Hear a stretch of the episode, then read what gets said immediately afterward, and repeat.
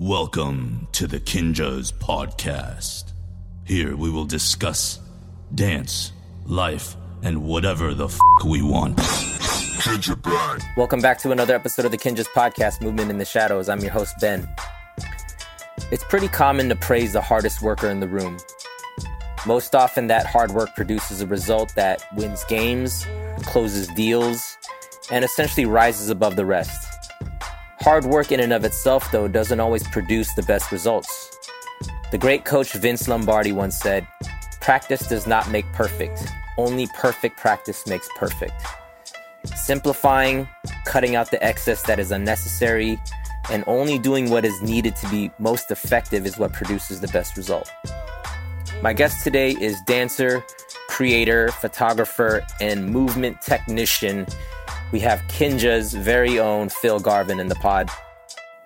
And Phil lives by this philosophy of do only what is necessary, but do it relentlessly. And from his approach to dance to the way that he sees art in his photography and design um, is all consistent in the way that he thinks about everything. Do only what's necessary. Don't don't waste time. Don't put anything that is unneeded and even when it comes to the way that he practices his movement, to do the very least amount of effort to produce the most effective visual appeal or concept. And though that sounds very easy to do, actually cutting the excess is, it takes a lot more work because you have to actually look into what's being produced, what your body will naturally do, and see if that's actually effective in producing a, a concept or a visual that he's trying to achieve. And so being able to unlearn and, and take out the things that aren't working to actually simplify it and then being very relentless to practice it and putting in the hours and hours of essentially what can look uh, pretty crazy, um, but doing that in order to train his body, train his mind and he actually applies this philosophy into everything that he does, even into the way that he lives life, to the way that he values things in life, and the way that he even defines the concept of success. And as you'll hear um, in this conversation, you'll see a consistent thread of how he views everything. And uh, he gets into the origins of where he started as a dancer to moving out to LA and joining the Kinjaz and um, the evolution of him, of him as, a, as an artist uh, from not only focusing just on dance, but where he's at with photography and design and, um, you know, with everything where it's at right now in the world, uh, how he's balancing creativity as well as his work life, as well as his personal life to his own uh, health uh, holistically from mental, physical, um, spiritual, and creatively, all that stuff and um, and where how things have um, you know looked the same from the very beginning to how things are slightly changing. And so I think for those of you who have uh, requested um, Phil uh, to be on, I think this is a really really good uh, in-depth look into the masterful mind of the blacksmith that is Phil Garvin. Another fun lightning round at the end. He threw some curveballs at me with some of his answers and uh, just a really fun conversation. Um, I think there's a lot for the the Phil Garvin blacksmith fans out there, and uh, for myself, I learned a whole lot more of Phil that I, I didn't know about. I think that's it. This is a good one. Let's get into it. Folks, welcome back to another episode of the Kinjaz podcast, Movement in the Shadows. I'm your host, Ben. Today, folks, we have very special guest.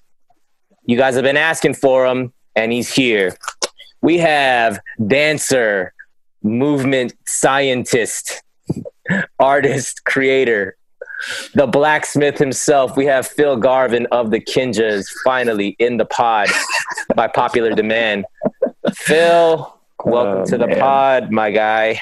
Hey, thanks for having me. Appreciate it. It's good to finally have your dedicated episode. And, yeah, yeah. Uh, you know, it's funny. Um, you have been requested um, a few times, and you know, prior to COVID, I don't know, man. I think I've never used Zoom um, until COVID actually happened, and so a lot of it was like, oh well, Phil uh, kind of has like a a normal working schedule or like a nine to fiver, if you want to call it that. So scheduling yeah. is always hard. Um, but you know, thanks to technology, we can get creative and do it via the interwebs. I'm so, all about it. Dude, so yeah, man, I'm very stoked to have you here, bro. Um, first of all, you are one of my favorite movers of all time. And uh, I'm not just saying that because it's, uh, you know, I'm not trying to just gas you up. That's just legit facts. Um, but let's get into the origin story so we can kind of dig into the archives of uh, where Phil Garvin came from. And, Word. Uh, Word. You know, dancing, all that. How'd that even enter? And yeah, let's w- walk us through that. Michelle, uh, I don't know how far back we're going, but uh, as far back know, as you want, bro. Uh, let's see. I was I was born in New Mexico. Holy crap! I never uh, knew that. yeah, yeah. Tight. Born in New Mexico, uh, military parents. So from New Mexico, uh, jumped over to Germany for a couple of years, and then landed in the Bay Area after Germany. And then once my dad retired from the Air Force, uh, that's when we moved to like a suburb of Fresno called Clovis, um, which is where I, you know, pretty much grew up and went to school and all that good stuff. Um, dance kind of, honestly, like my first like big introduction to dance was probably Breakin', the movie. Mm-hmm. Um, and so that was probably like, I don't know, like third grade. Mm-hmm. I remember like uh, some homies in elementary school. He would be like, "Oh, my brother's like a liquid popper." So I don't know if you remember when like liquid was like a thing. Yeah. And it was just like, dang, that's so sick, blah blah blah, whatever. So like, mad people trying to jump on that, and like, um, I always, interestingly enough, right, like, I've always connected with these like smaller subgroups because Clovis is very white, so minorities are, you know what I mean? Like the minority. Yeah. And so all of the minority groups, like the Hmong kids, like, you know what I mean? All, all the Asian groups, the black kids, the goth kids, like I connected with all of these subgroups of individuals yeah. that yeah. didn't kind of fit in the, the, the grander picture, you know? And so, um, that's kind of how I've moved and shifted in life. And so like a lot of those cats were like, you know, the Asian cats were always b-boying. And so some of my best friends were like a lot of the Hmong kids. So during lunchtime in like high school, it'd be, they open like a room up and go over there and just like get down and, mm-hmm. uh, then I don't know, you know, C-walking became like a thing. All the black kids were C-walking. So it's like, and then yeah. Harlem Shaking came around. So yeah. it's like all of the little groups that I associated with were always like dancing and, and doing stuff. So that's kind of always been around. And, you know, like my family, like they love to dance and music yeah. and all that kind of stuff too. So. And so, what part of that dance culture did you find yourself gravitating most naturally towards? Um, well, so like I I grew up listening to funk on vinyl. Mm-hmm. So like music wise, I always listen to funk. And so I gravitated towards funk styles. So popping, locking. I did train at b-boying for a cool minute. Um, but still like, you know, popping kind of took over. And honestly, like my my whole thing was I was never I don't I don't think that I was so much into the groove, even though like that was like a big part of my life coming up, but it was just the illusions of everything. Mm. So like that's kind of why I deep dove into like roboting and you know quote unquote animation because it's just like yo this like you see it and it looks crazy and that's what attracted me to it mm-hmm. so i'm a very like uh i'm a very visual person mm-hmm. so i want things to look a certain way like i like art that looks a certain way it's not so much an emotional thing for me it's pretty much purely aesthetic mm. Mm. Um, so as you gravitated towards, uh, I guess, yeah, I, uh, animation, uh, robot, um, the world of like ISO, right? Um, so, you know, in, in the few years that I've like actually been able to share the space with you in the, in the dance realm, um, and I've, you know, taken your classes, you, um, the way that you teach, I think it's your philosophy, your philosophy of movement that I find to be so intriguing because it's uh, it's not what you would normally expect to hear um, from a teacher. You know, especially let's say if you go into you know quote unquote uh, an ISO class, whether it be labeled as popping or not, um, you're gonna learn foundation techniques here's how to hit here's what you're you know where the the hits coming from whether it's in the forearms or you know what i mean from your chest from your core you I, I guess the way that i describe what you do is like the art of like popping without popping. You know it's like a very bruce lee sort of jeet kune do way of moving. And um and the reason why i you know maybe even related to like a jeet kune do is it's so effective yet um, very minimal you know? It's it's the the least amount of or not not to say the least amount it's cut out what whatever is not necessary. Mm-hmm. only do what is necessary for it to have the desired effect uh, right. which you know first you got to understand that up here the philosophy of that and then comes the application to your body physically and then you know i've seen you do like things like this for hours and i'm like he's still doing that why why is he still doing that but you know of course there's a, there's a, a method to the madness and so yeah, yeah. I want to trace that back. Where in the origin stories of you being so intrigued with the world of like animation and robot and and then developing this uh, i guess training method for yourself? All right so there's a i don't know what you would call him but essentially like this teacher right named tabo. And like i don't i don't really have a title for him because i i just view tabo as like a good friend you know but he is responsible for kind of training a lot of the highest level, you know, poppers, animators, whatever you want to call them. You're, you know, he's he's had an influence on in their dance in some way. Like, you know, like Slim Boogie, for instance, like Tabo is his only teacher.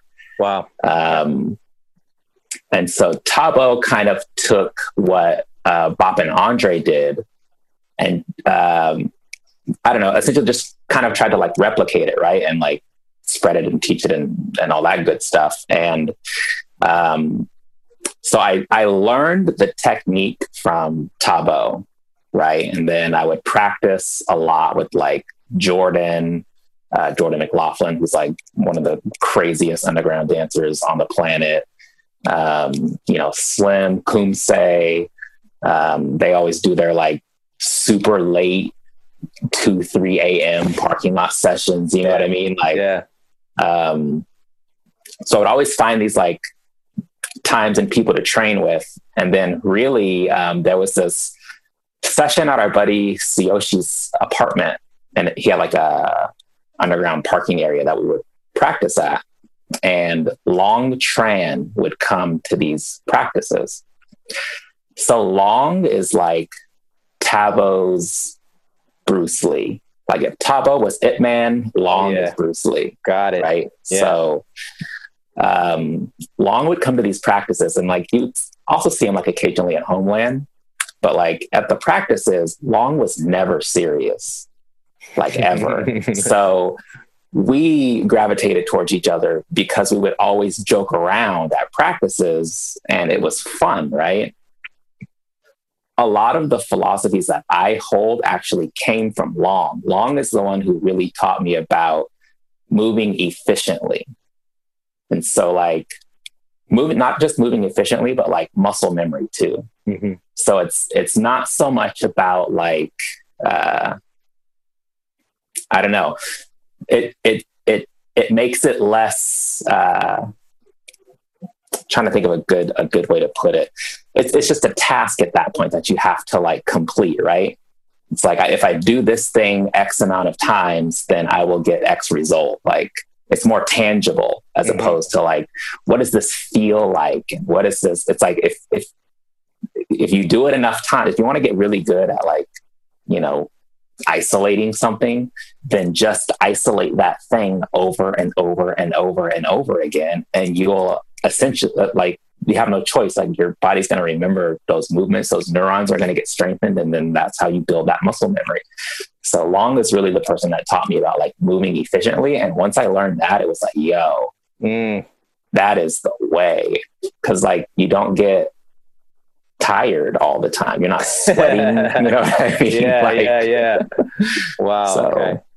Yeah. So that concept of no movement and no energy wasted. It's all yeah, yeah. going towards a tangible result. Mm-hmm. Um, yeah. That's a very logical approach to you know anything like right yeah i guess it's um, let's say like working out right you don't have to be creative to work out you don't have to be inspired to work out you just have to work out right? right? Like you just have to get your butt to, you know, go to the gym or whatever it is, lift those weights and, and you know, get out there and run. You do it enough um, and you do it consistently enough, you're going to see results. Like that's right. just, it's a, it's a thing that happens from just a re- repeated action. Um, yeah. And then that repeated action done over and over and over again over time, you will get results. Um, very, yeah, very much logical. Um, now, I, I remember um, having a, a, conversation with you where, you know, I think you were talking about practice. Um, mm-hmm. But then there's correct practice and there's incorrect practice, or you could say efficient or inefficient practice, right? You can yeah, do yeah. something over and over and over again in the quote unquote wrong way well i guess that's what you're teaching yourself is to do it that way all the time exactly as opposed yeah. to taking the time um, you know even i, I guess uh, you know whatever i'll take it back to working out you know when you know when I go to the gym, I see all kinds of people who work out. They're just like pumping, and the form is like not even there, but they're just like going and they're just like pumping. And then you see the other people who are like, you know, doing their reps very carefully, time under mm-hmm. tension, looking at themselves in the mirror to make sure that they're not, you know, bending forward too much or not leaning back, but to make sure their core is stable. Like, yeah, there is there's a lot going on, you know, in the mechanics of, let's say, a simple arm curl there's a lot more going on than just the bicep and this motion. There's a core engagement. Right. There's a posture. There is, you know what I mean? And, um, and then, yeah, like the, the timing of which you're, you're allowing your arm to go up and down. And that is also, you know, going to, um, contribute to proper form, to engaging the muscles correctly, and also to keep you from like injury and things like that, right? So, you know, when it comes to you know your your uh, your concept of practicing correctly. Mm-hmm. Um, uh, can can you go a little bit deeper into um, your your mental state about that? Uh, uh yeah, yeah, that philosophy. so, um, this is so like your your body doesn't know the difference between what looks good and what doesn't. Your body can only record the actions that you do. So if you're constantly doing something that looks whack, your body's going to be like, oh, you do this thing all the time. So I need to find a way to make that thing more efficient. Um, if you do something that looks dope, your body takes the same, you know, measures for that action as well. So if you understand that, like it's not about uh, it's not about speed, right? So a, a big thing in dance, like everybody wants everybody wants everything right now. Everybody wants everything so fast, and like the the first step to like most pretty much anyone that's teaching body control will tell you like step one do things really slowly mm. like really slowly. So like if it takes you, you know, okay, I'm gonna move my my hand from like waist high to shoulder high, right? And it's like, all right, it's gonna do this in like eight counts. You count out those eight counts. It's like, okay, now do it in 16 counts. Now do it in 32 counts. Now do it in 64 counts. Now just try to do it like through the length of this song. Like, mm. and try to do it in a way that you don't see those jumps and mo- you know what I mean? Like you're not jumpy, you're not like stuttering. Like try to just keep that motion smooth and slow and feel all of the muscles like when they're activating at which point and like how you can keep that motion going smoothly. Once you figure something out slow, the speed will come. So like a big like the the the end result with a lot of like the technique that I use, right, is like vibrating. You want to be able to vibrate through motion. And so when you think about that, you immediately just start shaking back and forth really fast. And it's like, no, no, like just, you got the shaking back and forth part, right? But you need to start slow. Mm. Your body, like, your body's going to record the motion, whether you do it fast or slow. So start slow so you can do it correctly and build the speed over time. That's good, man. I'm like, it, it's it's making so much sense because, um, yeah, even you know the way that I my defaults for learning, um, let's say choreography, um, it's all based off of visually what I see and then immediately my my initial instinct is to just do it in the way that I saw it without even really understanding like what what what are the mechanics what like what where's the weight leaning to is it the left leg that goes behind the right is you know what I mean like not really um, understanding like what's happening and immediately thinking I need to regurgitate what I just saw in the speed in which I saw it with the same mm-hmm. energy. Mm-hmm. And then it just ends up being a disaster. you know, like you, and then I had to teach myself, like, break it down, do it slowly. And, um, you know, I never learned it. Uh, I never learned it in the in the way where someone was explaining to me. You, yeah, you have to be able to do it slow in order to do it fast, and so you learn that with time.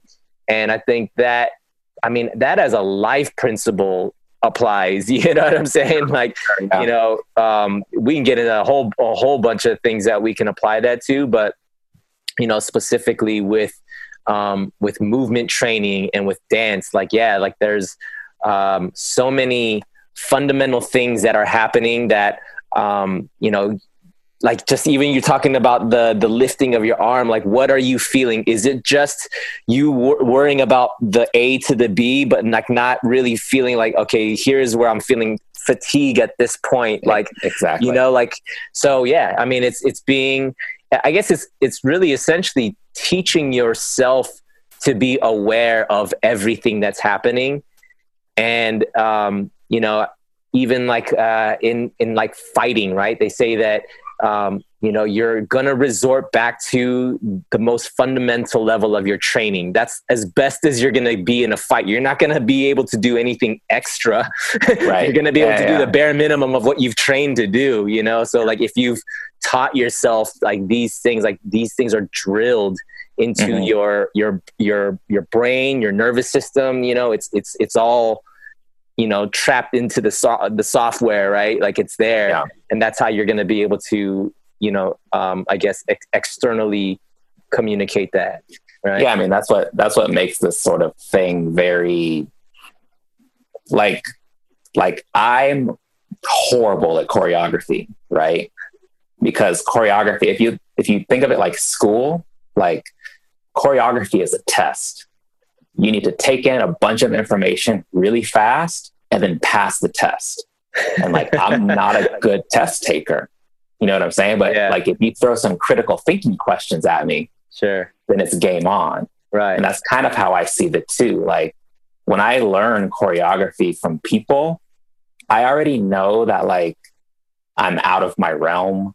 So like the movement aspect is no longer important to me. I'm like, I mm. can't learn all of these movements in the hour, really like 40 minutes of teaching and then like 20 minutes of doing that we're mm-hmm. going to be present. Right. Mm-hmm. So for me, when I'm taking choreography stuff, it's just like, I just want to understand the decision making of the choreographer. Like, sure. why are you placing these movements at these particular places at these mm-hmm. times and blah, blah, blah, that kind of stuff. So, like, yeah, I mean, there's, there's pros and cons. Like if you're if you're trying to make it in the choreo world, like this is a this is a hard pill to swallow. Well, let me let me pause you for a second. Like I don't I don't, I wouldn't throw you in this, you know, generalized category as like, oh, you you don't do choreo. Like I've seen you freaking murk some choreography and you know what I mean? And and I, I get by. well, I think what we're maybe talking about is a certain style of movement when it comes yeah, to yeah. choreography. Um, but you know, you as a creator yourself, you choreograph, you make up quote unquote routines, you know, structured movement to, you know, very specific, you know, sections of music, which is essentially what choreography is, right? Yeah, for sure. Creating, I think, is a little bit different than learning, though. Got it. Okay, so let's tap into that. Um, you so you coming up as uh, you know, just like everyone else, you you get into the the uh, the game of dance because it's fun. You know, you saw something and inspired you. There's a group of people that also do that around you. You guys become a community, and then it just kind of like you know takes off from there. Um, at what point for yourself um, did you decide like, hey, I want to take this um, and put stretch myself, uh, put this on other people. I want to see visually what I can create with someone just out more than just myself. And you know, um, where did where did the the creator side of Phil get born? Uh, so I mean, I've I've been creative my whole life. I've always done art, drawing, you know, this, that, and the other. Um, for dance specifically, so uh, after high school, started off at uh, Fresno City. My game plan was I'll be at city for two years. I'll run track, and then I'll scholarship up into state or some other UC, like whatever, right? Uh, get hurt, no real backup plan. So I was like, well, let me check out Sacramento. And I went uh, to school in Sacramento for a semester. And while I was there, I met uh, this girl, Ashley, and she had this group called Automatic Legends.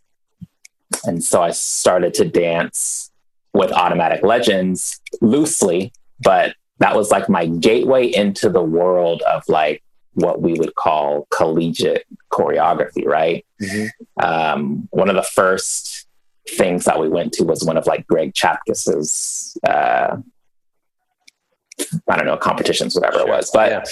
just seeing like, oh, snaps, there's a world that exists where large groups of people create dance routines and compete. I was like, oh, snaps, right? Hmm. So I didn't like Sacramento, but I also didn't want to like stop dancing. So when I moved back to Fresno, I just kind of like hit the homies up and was like, yo, like, I think we could do this thing. You know what I'm saying? Like, let's get together and start practicing and like all that good stuff. Um, and so you know, we link up, we're practicing, like we're bad, of course, like, and it's just as time goes on, like we finally got to a point where it's just like, let's try to compete, you know. Um, our first competition was like breakthrough 2009 or something like that. Um, and then from there, it's just like, just kind of stayed in it, right? And it's like, we would never like place or like do particularly well. Um, but we just kept like at it. And one of the biggest things that I've always kind of held in like that creative space is like everyone that came because like I used to compete a lot in like NorCal and then I would like pop into SoCal every once in a while. Mm.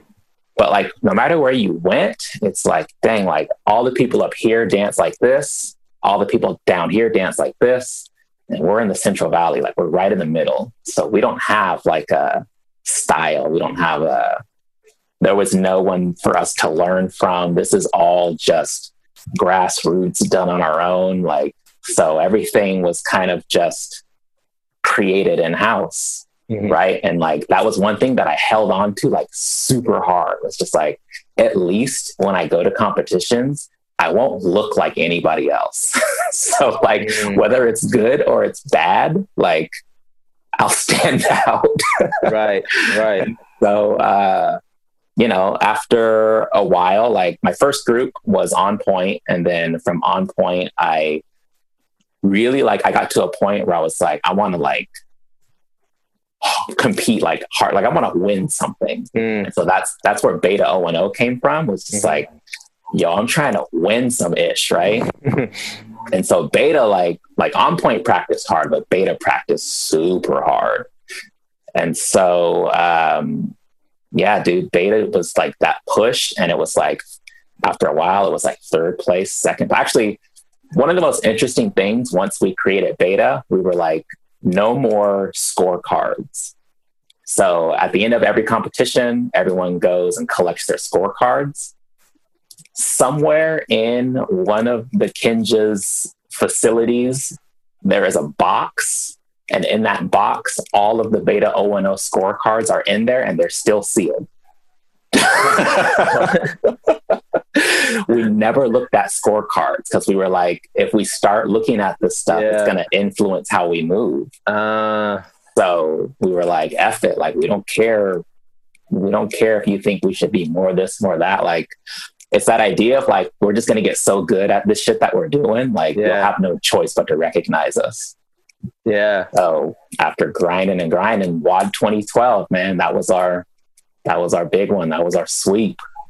Yeah, I remember that one, dude. And then, I mean, this was prior to me knowing who you were, but I remember Mike, Mike's song was like, yeah, that's, that's Phil's crew. I was like, holy crap, I get it now. yeah. yeah. Um, that's dope, man. I mean, I think that mentality itself is dope. Um, you know, not wanting to be swayed by a scorecard. Um, you know, at the end of the day, sure you you if you're going to enter a competition who who enters a competition wanting to lose everyone's there to win but right. not everyone is necessarily there for themselves in the sense of like we just want to represent us and if us representing us wins great. But if that doesn't work we're not going to try to like well what do we tweak next time to maybe right. like you know be a, a, be a little bit more relevant in this realm. And and ultimately that is what makes you stand out. And so you know when i look at a group like beta um, i mean i don't know any of the other, other other individuals other than yourself but you know when i look at phil garvin um, you are one of one you know you you stand out to me in a category of yeah sure i can say you dabble in the you know robot or you know like sure i'll just call you just an animated ISO movement master scientist mathematician, dude. Like you are a technician in a way where um, n- nobody moves like you. And I think um, the cool thing about that is not just that you're like, oh yeah, you're just unique, but you've mastered something um, like so to the T and um, and I think you still carry that. Like I don't care what's on the scorecards. Like you know, as you mentioned, um, you know, dance now. Like if I if you wanted to make it in, like say the choreography world or the commercial industry, like there's a there's a, a way to do that, and mm-hmm. you're obviously aware of that. But if you wanted to do that, you would have pursued training in that way, but you're you haven't, and you're very much um, very happy in your lane, as it seems. yeah, yeah, for sure, definitely. Very much running in that. Want to give a quick shout out to our sponsor, Meister Watches. They are truly masters of their craft. From quality materials and masterful timepieces to functional lifestyle accessories for the movers and shakers of the worlds they collide with, Meister is doing it. They've collaborated with some of the biggest brands in sports, music, comic book, car culture, and pop culture. We've actually had the pleasure of collaborating with them on a timepiece a few years back. I rock their ambassador watch. This one's my everyday watch. This one's my favorite. They are for our culture and for those that are on a constant mission to master their craft. Hop on to mstrwatches.com and pop in the discount code KinjasPod to receive 25% off your entire purchase at checkout. And this discount is exclusive to the Kinjaz podcast. You won't find this discount anywhere. Hop on to mstrwatches.com and rock with the illest. This show is officially brought to you by Kinesthetic. Hop on the store.kinjaz.com and plug in the promo code podcast spelled with the K at checkout to get 15% off your entire purchase. We're always trying to bring you guys the illest gear for all your movement in the shadows needs. Follow us on Instagram at kin.aesthetic. Like us on Facebook at kinesthetic brand. Okay, so uh, as I'm sure a lot of people are wondering, the transition into Kinjaz, you know, I think Kinjaz is very not what beta is and probably not what um, you know the what was going on up in you know NorCal scene. And mm-hmm. um, there's such a a mixture of movers uh, talent level is very you know it's obviously it's so mixed and diverse. Uh, we have a buffet i would say of you know um, movement geniuses you know what i mean? And yeah yeah. you know so for you to um, join um, the Kinjaz, like what was that process like? What was your attraction to Kinjaz? um, yeah let's get into that origin story. Okay. so um, i will say first like uh, Mike Song was always like a huge inspiration just movement wise and you know, Mike was one of the first people to really kind of like start using the mess out of YouTube. So mm-hmm. like his content was accessible. Yeah. So that's um, seeing someone who moved that way. It was like, yo, this dude right here, like he's the one, right? Like, uh, so eight months prior to, so I moved to LA in December 2011, right? Um, World of Dance was in August of 2012. So like every weekend, I was driving three and a half, four hours back and forth to Fresno uh, to practice, and then I would come back to LA, work for the week, drive back to Fresno. Yeah. yeah. So, and then of course, if you saw that set, there was like a giant prop that I was building, like the whole, you know what I mean? Like it yeah. was, it was a wild ride, right? So, uh, after Wad, Anthony Anthony Lee was judging, and he came up to me. He was like, "Yo, dude, like that was nuts." Like blah blah blah. We exchanged numbers. So at first, Anthony would be because he didn't know I lived in LA, and he was like, "Oh snaps!" Like, mm-hmm. "Yo, let's let's exchange numbers, right?" So at first he was like, "Yo, I'm teaching at Boogie Zone. Like, come through and like just be a guest in my class, right?" So I would go, and then like another time, maybe like two or three times, he just hit me up to like come guest in his class, right? Mm-hmm.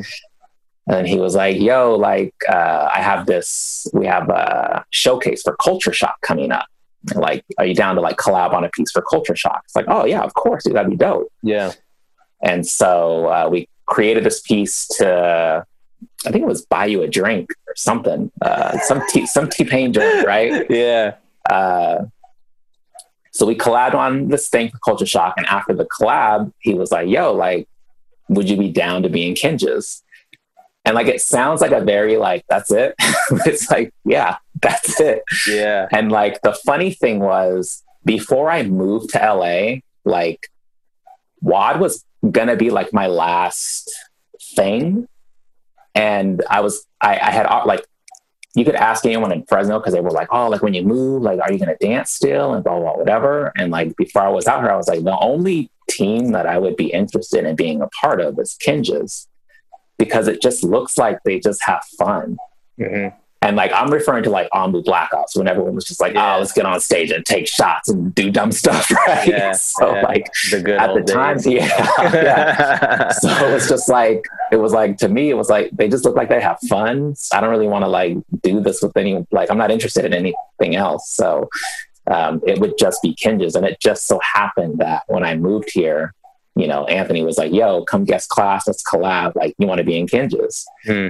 Um, there was like a, so that was probably let's see August August was World of Dance and then you know shortly after that however many months maybe like May June or something like that he's like yo you want to be in Kinjaz 2013 right there was mad time where Kim just didn't do anything. so You're like, so does this thing even exist? yeah. For like, I don't know, dude, to like 20, 15. So it was a long time, Yeah, dude, where I was just like, yeah, I guess I'm in Kinjaz but like, I don't know what it is, you know what I mean? So um yeah, that's that's pretty much how the whole Kinja I remember my first Kinjaz rehearsal was on my birthday. okay. I didn't tell anyone. And then at the end they were like, Oh snap, it's your birthday. They took me in and out to like whatever, right? And that's when like uh I had I had there was a time where like we had drove like five hours to catch this Kaba Modern workshop in West Covina. It's like Mike Song, Tony Tran, Cindy, Arnel, I think were the teachers. Uh-huh.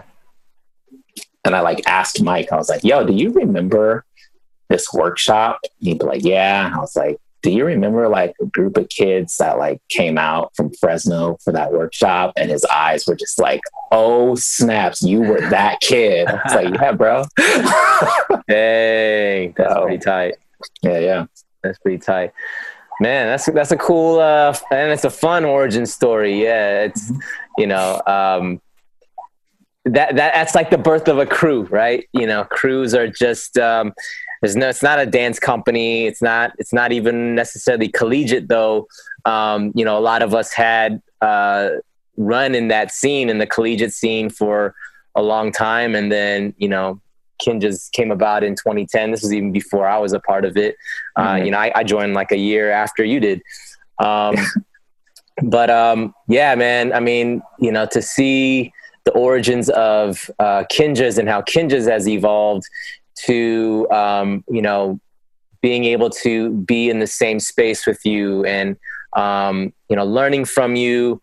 And, um, you know, I think the, the first time I actually really got to kind of share uh, actual sort of like space and, and brain brain power with you was when we did after hours right when uh Oh, yeah, yeah. Yeah and uh you know you you had already kind of been messing with the song and i had like the first verse we're like yo let's should we kind of do something with this thing you know And then, yeah. um, you know, the, it just kind of organically kind of happened. And to this day, man, I think that's probably probably my favorite project that I've ever worked on, you know, like for myself and, and like, um, you know, to do it in such a way where we wanted to have fun with it and we wanted to like, like, yo, let's go in, you know, from Yeah. the costuming to the concept. and then, you know, this is when, you know, Kinjaz Chronicles was like, we were trying to develop this universe. and um, yeah, man, we, we really went in on that one. And, um, and like, yeah, just being able to create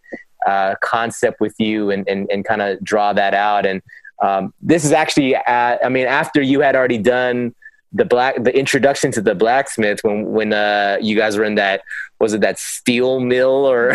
yeah, uh, Adam's Forge. Yeah, dude, those are some really, really good times, man. Yeah. Um, so, okay, as um, you know, as a creator, you know, you mentioned that you were always uh, into art, you know, as a kid, and uh, you know, when you add dance into that, the way that you train, the way that you create as a dancer, uh, carried that same sort of um, aesthetic, more for the aesthetic, how something looks versus how something feels. And um, and I understand, uh, you know, within the past few years, I've seen your um, yeah the the artistry evolve into other mediums as well. You know, so you have um, was it PGPMD, right? Yeah, yeah. um, and so with like photography movement and design um, was that a or was that something that had always existed within your realm of artists or art and um, your interest in stuff like that or did that kind of become a new venture along the way So I've always been into photography. Um, photography's kind of been like a, a part of, you know, obviously we use it for like documenting history, right? So like with anything else that I've ever been a part of, like sports, um, you know, growing up, I would skate, ride bikes, um, super into cars, like me, my dad, my brother, you know what I mean? Like from, I don't know, my whole life, like there's always been this aspect of like taking pictures, right? So like I would spend like mad allowance on like uh, disposable cameras and just like snap everything, you know. So I've always loved photography. Um, in high school, I got into graphic design. I did a regional occupation program where you go off campus to learn like web design and graphic design. Um, even with like, you know, the on point beta days, like all the flyers and all that kind of like, I would create all that stuff. Um, so I've always kind of been like involved in it and enjoyed it. I would say over the past five years is where I've like, you. I don't know if you uh, ever do something and then like you get to a point where you're like, I'm either going to be really good at this or I'm just gonna like like eh i'm you know it's whatever right yeah yeah so like with photography it was like I feel like I could be really good at this. Mm. And I just went into this like hardcore study mode. And it'd be like, you know, YouTube, books, tutorials, whatever. Anything that I found useful or that like even like to this day, like there could be a, a YouTube video that'll come up on my feed about some shit that I already know that I know but I'll still watch it. And in the back of my head, I'm like, I can learn something here. You know yeah, what I'm saying? Yeah. So, um, yeah, like I've, I've always kind of enjoyed these mediums. And over the past five years, I just kind of deep dove into them. And now it's something that I can do on the side and, yeah, you know, make, make some extra scratch with, but also like, I've always been like a storyteller. Like my, my brain operates that way. So like, um, I don't really do like, for instance, I don't take a lot of portraits. I make very storied imagery. Mm. Um, I love film. Like I love the storytelling process. Even when I'm choreographing or creating dance stuff, like I'm not like, oh, here's a song and here's some movement. Um, back in like the beta days, to put a, a set together, I would be like, okay, guys, like there's this machine and it's got this lever, and this lever is lifting this thing, right? And this thing is weighted by this mechanism. So we need to make it look like we're this machine and it's got this lever and this thing is happening. So it's like I always described my movement as a scene of some sort. Mm. So that's just the way my brain works. Mm. I love that, man. That's super. It's so apparent. Um, yeah, I'm seeing a thread, um, you know, from, you know, seeing your photography, uh, understanding you as a mover and as a creator, um, even like the dance stuff that you do put out. You're not a, um, let me just drop a few hot eights and be out. you you have a, you have an intro, you have a middle. You're from your costuming to the you know even to this this music choice um, and there's always this yeah there is a narrative whether it, it's super clear or not it's yeah, yeah. narrative nonetheless and um, that's i see that in the way that you create man and that's super dope um, you know I, I, would say within the past uh, few years as well i've also seen um, uh, a shift and an evolution even within the past few years for you. Um, you know, I think uh, maybe it's because of you know the other art forms maybe taking a little bit more precedence in your life. Do you feel that dance for you now?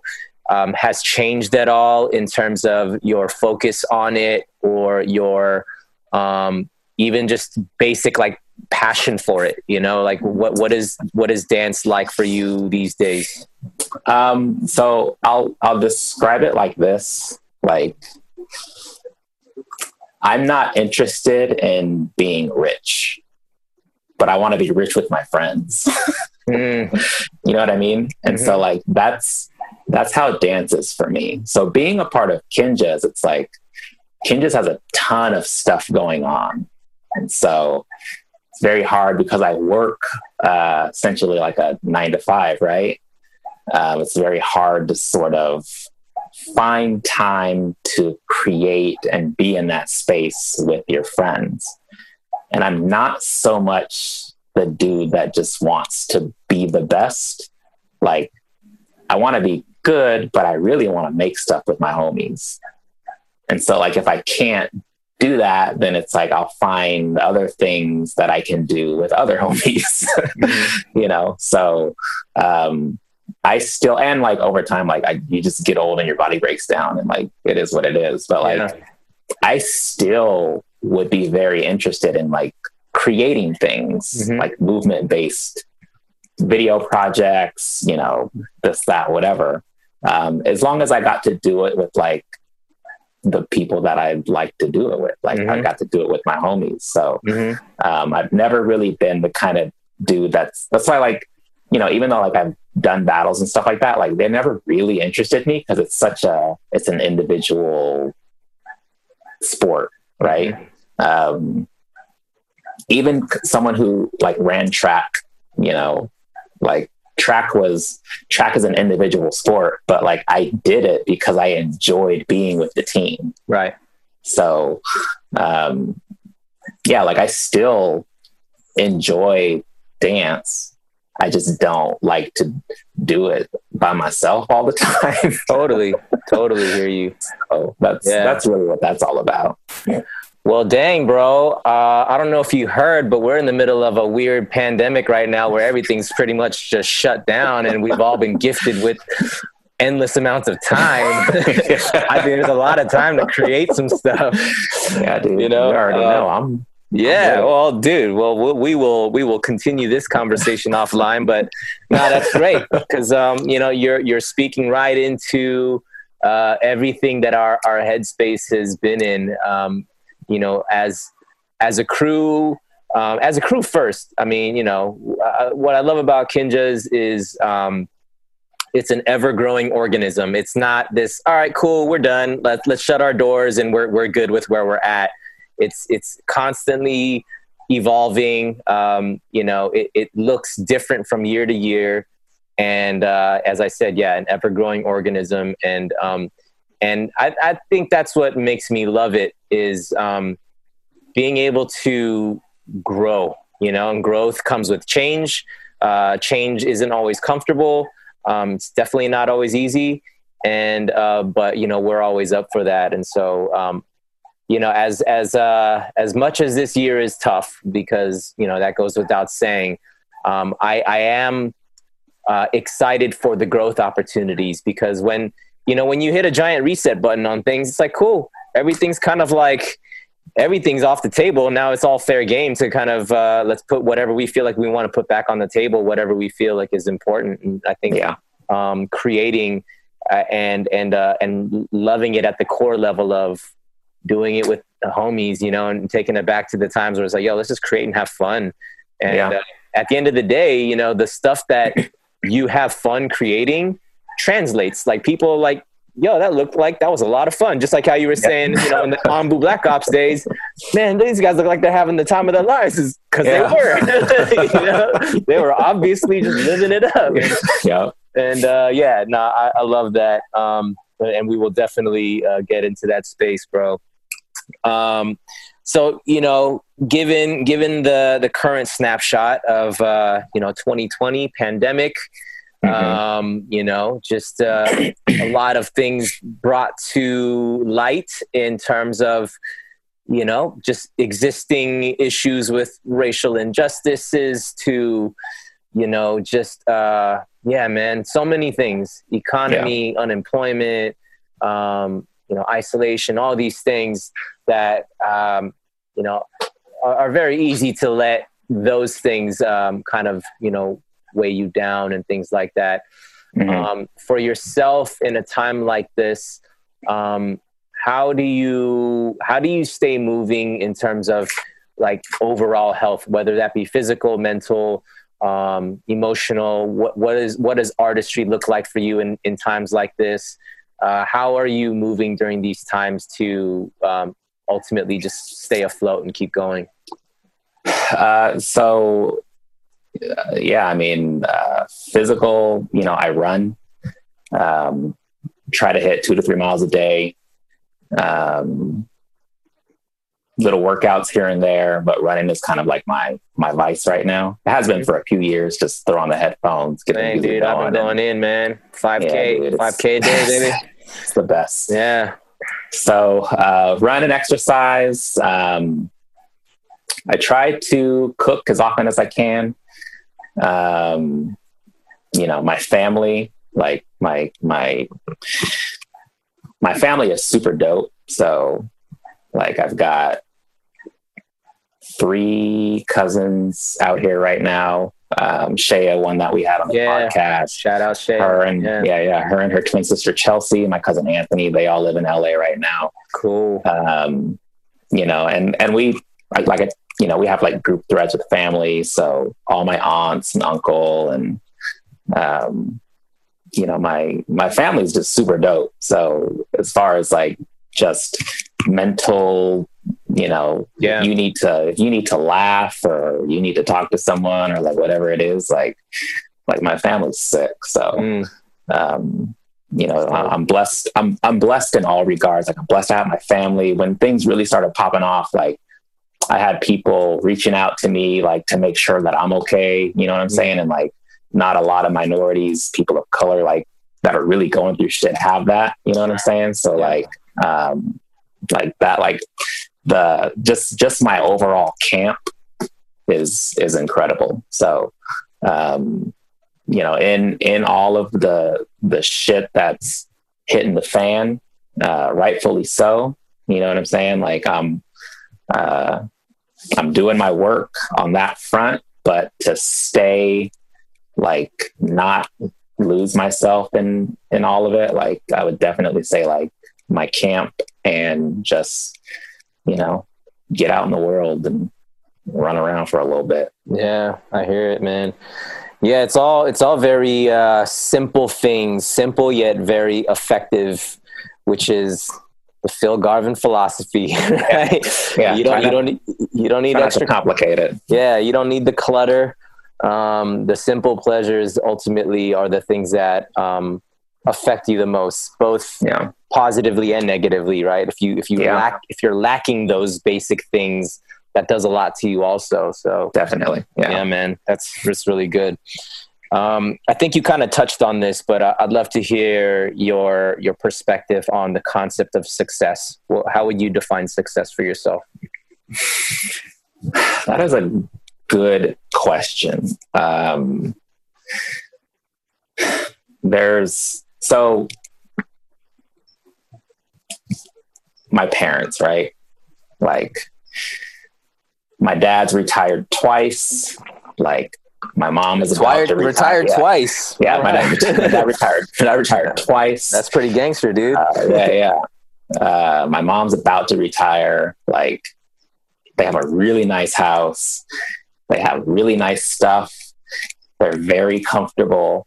Like they're the that like middle class comfort. I can retire and just, you know what I mean? Like mm-hmm. coast off into the sunset. Like that's, that's my parents. Right. And mm-hmm. so like, and for them, they would be like, like that is six. And I look at my parents and I'm like, I will, pro- I will probably never experience that level of comfort like in my life. You know yeah, what I mean? Like, yeah. like that is successful. And then I have like, you know, my cousin, like Shea just got her PhD. Chelsea's like doing like uh, urban planning, whatever, with J.P. Morgan. Like their their mother is an, an attorney, like chief lobbyist for L.A. County. I have an aunt who's the interim CEO of the Dallas Mavericks. Like I see successful people, yeah, and like interact with successful people all the time, right? right or right. like what we what we envision a successful person sure. to be.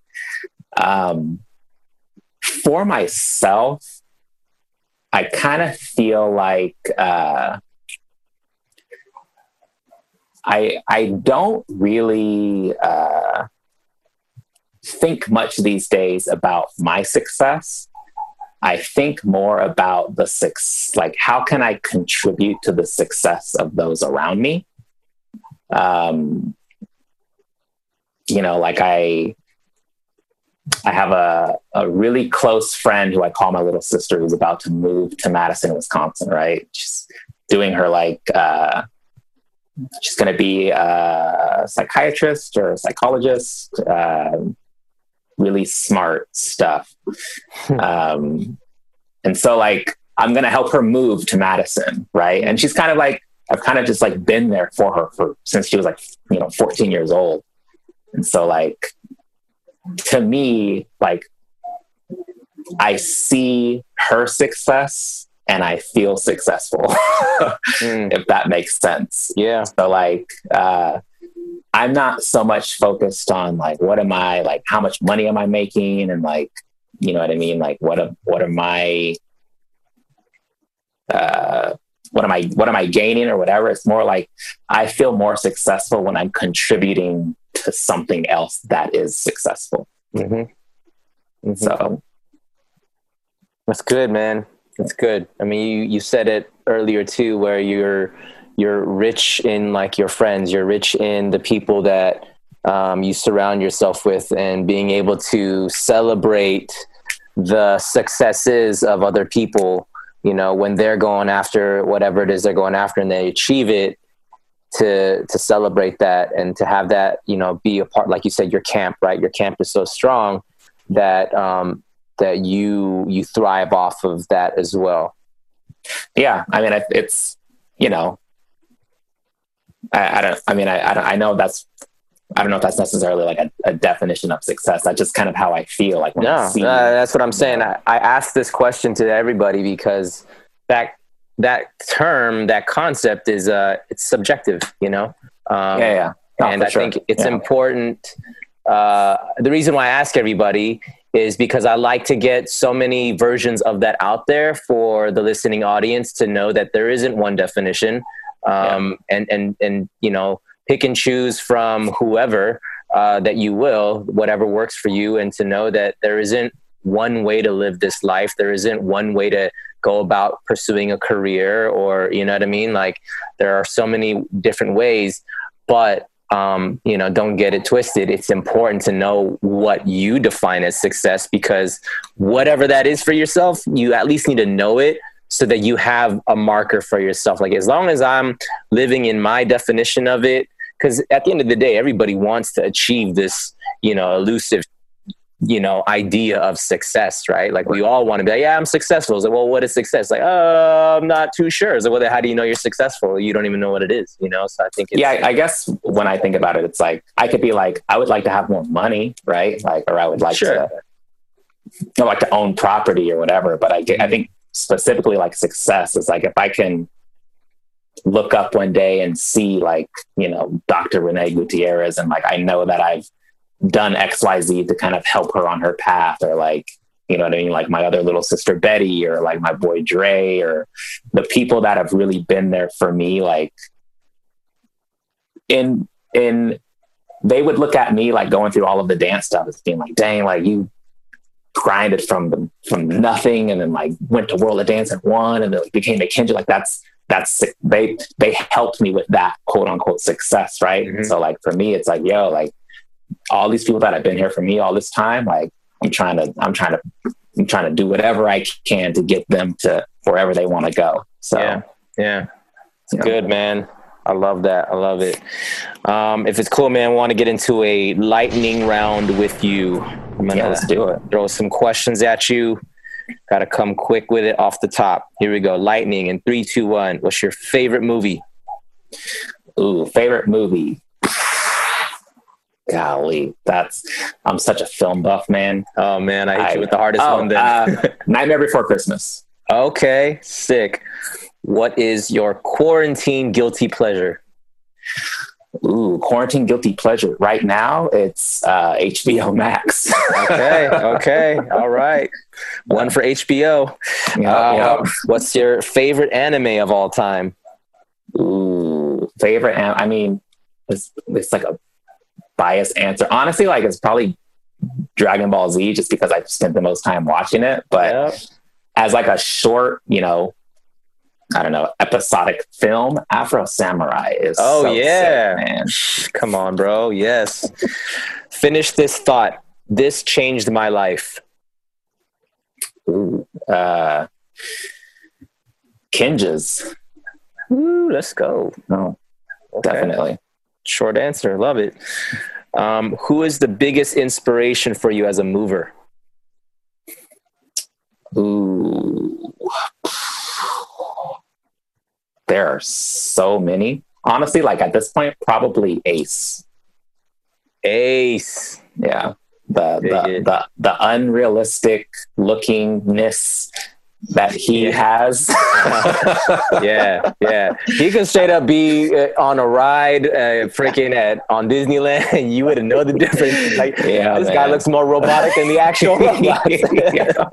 yeah, no, I'm not mad at that at all. All right. Um, what is your biggest pet peeve? Ooh, uh, probably wasting time. Dig it. Yeah. Who is your favorite superhero? Hmm. Damn, that's also tough, man.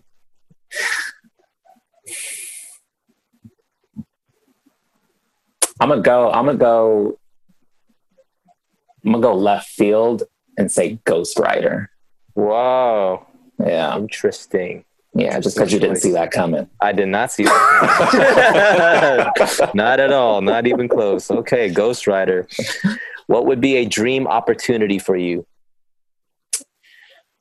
Ooh, um, I would say to, I don't know, photograph some like really like like Vogue magazine cover, something like that. Like, not necessarily just like to be like, oh, I photographed for Vogue, but it'd have to be like someone hiring me because of how I create and being Mm. like, yo, we want to pay you to do what you do for us. Sick. Yeah. Okay. All right. What is your biggest fear? biggest fear um i don't know it it may sound like kind of uh cliche or whatever but like my parents are like much older. So my mom is uh you know going to be 60 my dad's about to be 71 so just knowing that they're like up there in age and you know what i mean like trying to like my mom my mom does these like end of life like training sessions. Like she'll have me come over and like deal with the will and like all that kind of stuff.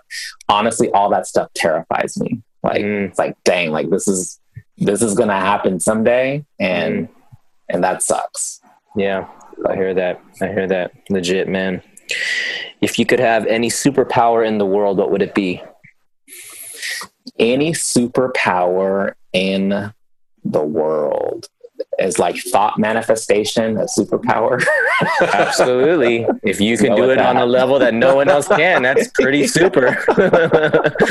let's go with that okay. What is your actual superpower? mm, uh patience Ooh, I agree. You do have a superhuman ability to be patient. I must, I can attest to that firsthand. Um, first thing that you're going to do when all this is done, when COVID, all this stuff is yesterday's news, Mm, whenever that is. travel somewhere Yeah. i don't know where yet but I, that's a big part of just me being me Uh huh. i love to experience cultures and people and you know make homies all over the world so i'll travel somewhere Dope. Dope. I think I'd probably say the same. Yeah. If you could go back in time and give yourself one piece of advice to 16 year old Phil Garvin, what would you say to yourself? Hmm. One piece of advice for 16 year old Phil Garvin it would be invest in dot, dot, dot. Right? Fill in the dot, dot, dots. There's a ton of things. Yeah. Ah, I agree. yeah. Really smart. Less of, more of. What do you want to see less of in the world and also more of in the world? Ooh, that's, that can be heavy. Um, I would say I would like to see less, uh, less negative representation of minorities and more positive representation of minorities. Let's go. Let's go. Yes. What is your golden rule, your life mantra? Honestly, like my golden rule is the golden rule. Like just treat others how you want to be treated. Hmm. That's that's kind of how I I tend to move. I have this thing where I uh, tell people like manners aren't for like like if I was talking to myself, it's like manners aren't for me. Manners are for everyone else. Hmm. So like you treat everyone else good because it makes their lives better. Right. And in turn, when other people treat you good, it makes your life better. It doesn't do anything for me or them, like the person being that way, you know what I mean? But it really is for everyone else. So mm. Treat others how you want to be treated, man. I dig that. It's classic. yeah. Classic for a classic guy. Yeah. Yo, man, uh, dude, I, I, love chopping it up with you always. And, um, you know, it's not every day that we chop it up in, in, talking about um, you know origin stories and history and i think there's so much to so much more to learn about somebody when you get to dig into a little bit of their like you know their history and like where where families um, came from to where you grew up i had no idea that you had mo- moved around in all the spaces that you've been in and um, you know even like your entrance into Kinjaz though i knew kind of you know how it went down but mm-hmm. um, but dude you know I don't know, man. I said, uh, you know, as I said to you earlier, you are a unique, one of a kind person. Um, sure, as a mover, you know that that that goes without saying, and I think that's something that can be seen on a surface level. Mm-hmm. Um, but I think, um, as I understand, even the way that you think, um, you know, even as we were prep prepping for the allyship series that we just completed, um, you know, you're not the most I have so much to say about something. Let me throw in all my thoughts. Uh, mm-hmm. But when invited to, you have yeah. there's a lot. There's a lot in there, and there's a well. And I think there's something to, um, you know, you're you're a well that like in some ways like unless you're tapped, you're you're not going to open up. And even as I talk to you now, you know, just un- understanding your simple um, philosophy towards dance, but also applies to life, applies to even your concept of success, um, even your pet peeve of like, don't waste time. Um, you know, you are somebody who's very simple in nature, but just because something's simple in nature doesn't mean that it's small. It's like those are the the simple but the most essential parts of you know uh, of human interaction, like being able to celebrate the people around you, um, staying connected, um, being in, involved in a community that's healthy for you, and um, and also cutting the fat. I don't need that in my life. I don't need this. Um, I'm actually going to intentionally keep those things away because I don't want that in my life, so that I can mm-hmm. focus more on these essential things. Yeah, um, dude, man, it's it's so cool to um, tap into your mind. Um, so thank you for for coming on and sharing. And yeah, it's always good to get the Kinjaz in here because I know that uh, well, this is the Kinjaz podcast. You know, people want to know who the Kinjaz are. So, yeah, I appreciate you having me on. Absolutely, man. Um, anything uh, to plug? Where can people follow you? Your your socials, all that. Where what's good? I mean, I'm all my social medias Phil Garvin, other than my photo stuff, which is uh, PGPMD. Um, yeah i mean i'm not i'm not a huge uh, social media person. So it's like as an artist that's kind of weird because it's like where we promote ourselves in this time but like i don't know i kind of uh honestly i would say like if you if you wanna get at me or ask a question or whatever it is like phil garvin instagram and just send me a dm like oh, i'm a, I'm a pretty easy dude to talk to so that's the invite to slide into the DMs. Yeah. That's it. There you go. Do it. Do it respectfully, though. Yeah. Yeah. um, nah, nah. I appreciate it, Phil. Um, yeah. Again, thanks for hopping in, um, folks. Thank you guys for listening. Um, if you are finding this episode by itself, there are many others before it. Uh, and if you're digging what we do, uh, hop onto your Apple podcast, wherever you're finding your podcast leave us that five star rating, write us a review, let us know what we're doing well, guests that you want to have on or hear. Um, and uh, yeah, take a screenshot of you listening. Tag us, Kinjaz Podcast, Cast with the K on IG and Twitter. We're on Facebook. And um, yeah, let's keep it moving, guys. It's it's a tough time, we know, but uh, you know we're we're learning together. We're inspiring each other through conversation and communication. So stay connected and uh, we will catch you guys next time. Peace out, everybody.